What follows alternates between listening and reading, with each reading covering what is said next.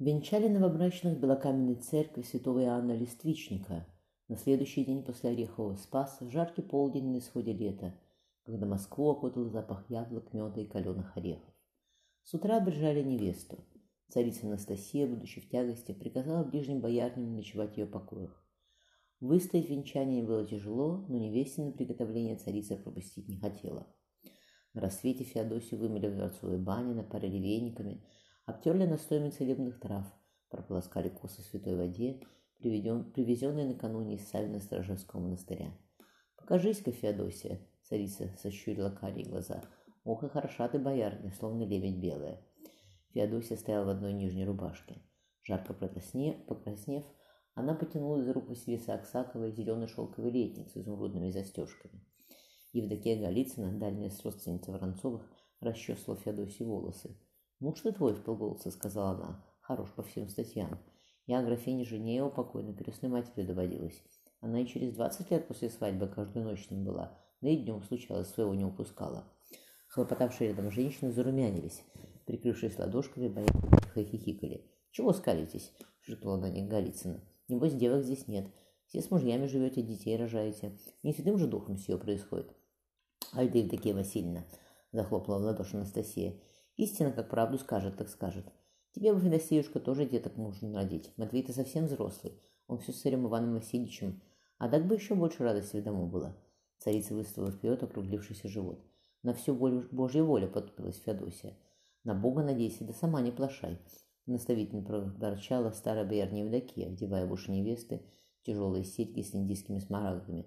Знаешь, как говорят, водой плывуче, что со вдовой в живуче. Боярни во главе с самой Анастасией прыснули от смеха. Феодосию одели в трилетника, тяжелое парчевое опошение, унизали пальцы, пальцы перстнями. Принеси, принесли подарки от жениха. В золотой шкатулке лежали жемчужные ожерелья, кольца с яхонтами, лалами, аметистами, серебряные сосканью, лакомства и сласти. Венчались вдовец со вдовицу. Служба была простая, венцы возлагали не на головы, а на правое плечо новобрачных. Свадебный пир в московских палатах тоже прошел скромно. Гостей Велеминов собралось десятка три, ближайших родственников и друзей. Матвей нес в церкви перед невестой образ Богоматери. За столом, устроившись напротив новоиспеченной мачехи, подросток из пятишка смотрел на ее точеное, словно владычица на иконе лицо. Она сидела рядом с мужем, опустив глаза, щипая тонкими пальцами каравай на серебряном блюде. Федор Вильяминов не видел Феодосию больше месяца. Вдыхая ее травяной запах, боярин незаметно под столом рвал шелковый плат. В церкви, меняясь кольцами, он едва и стоял на ногах, почувствовать мягкую податливость ее руки. Однако сейчас, на глазах у всех, нельзя было коснуться даже мизинца жены.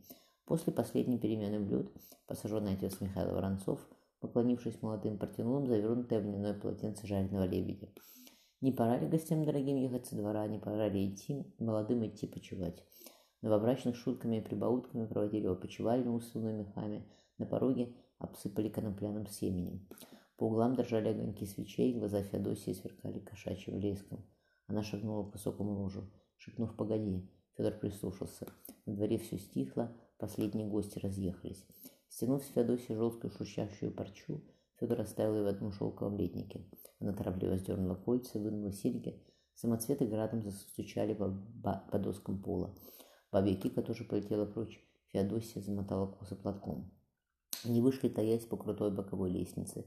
Неприветный возок ждал во дворе. Сев на козлы, Федор помчал по узким улицам к перевозу Москве-реке. Тишина стояла в слободе, только изредка злавили собаки да скрипели ключины весел. Ниже по течению над заливными лугами вздавались купола Новодевичьего монастыря. У крутого берега на темной воде покачивалась лодка. Ловко перебравшись на скамью, Феодосия опустила пальцы в теплую волну. «Господи Иисусе всемогущий, всемилостивый!» Работая веслами, Федор с радостью понимал, что тело его все еще сильно, Береги жену мою от всякого зла и напасти, сохраняй в мире и спокойствии, ибо ты знаешь, жизнь свою за нее отдам каплю за каплей. Феодосия смотрела на мужа, как в тот майский меч у Воронцовых, когда стало ясно, что пойдет она за ним счастье и печали, горе в радости до края земли и неба.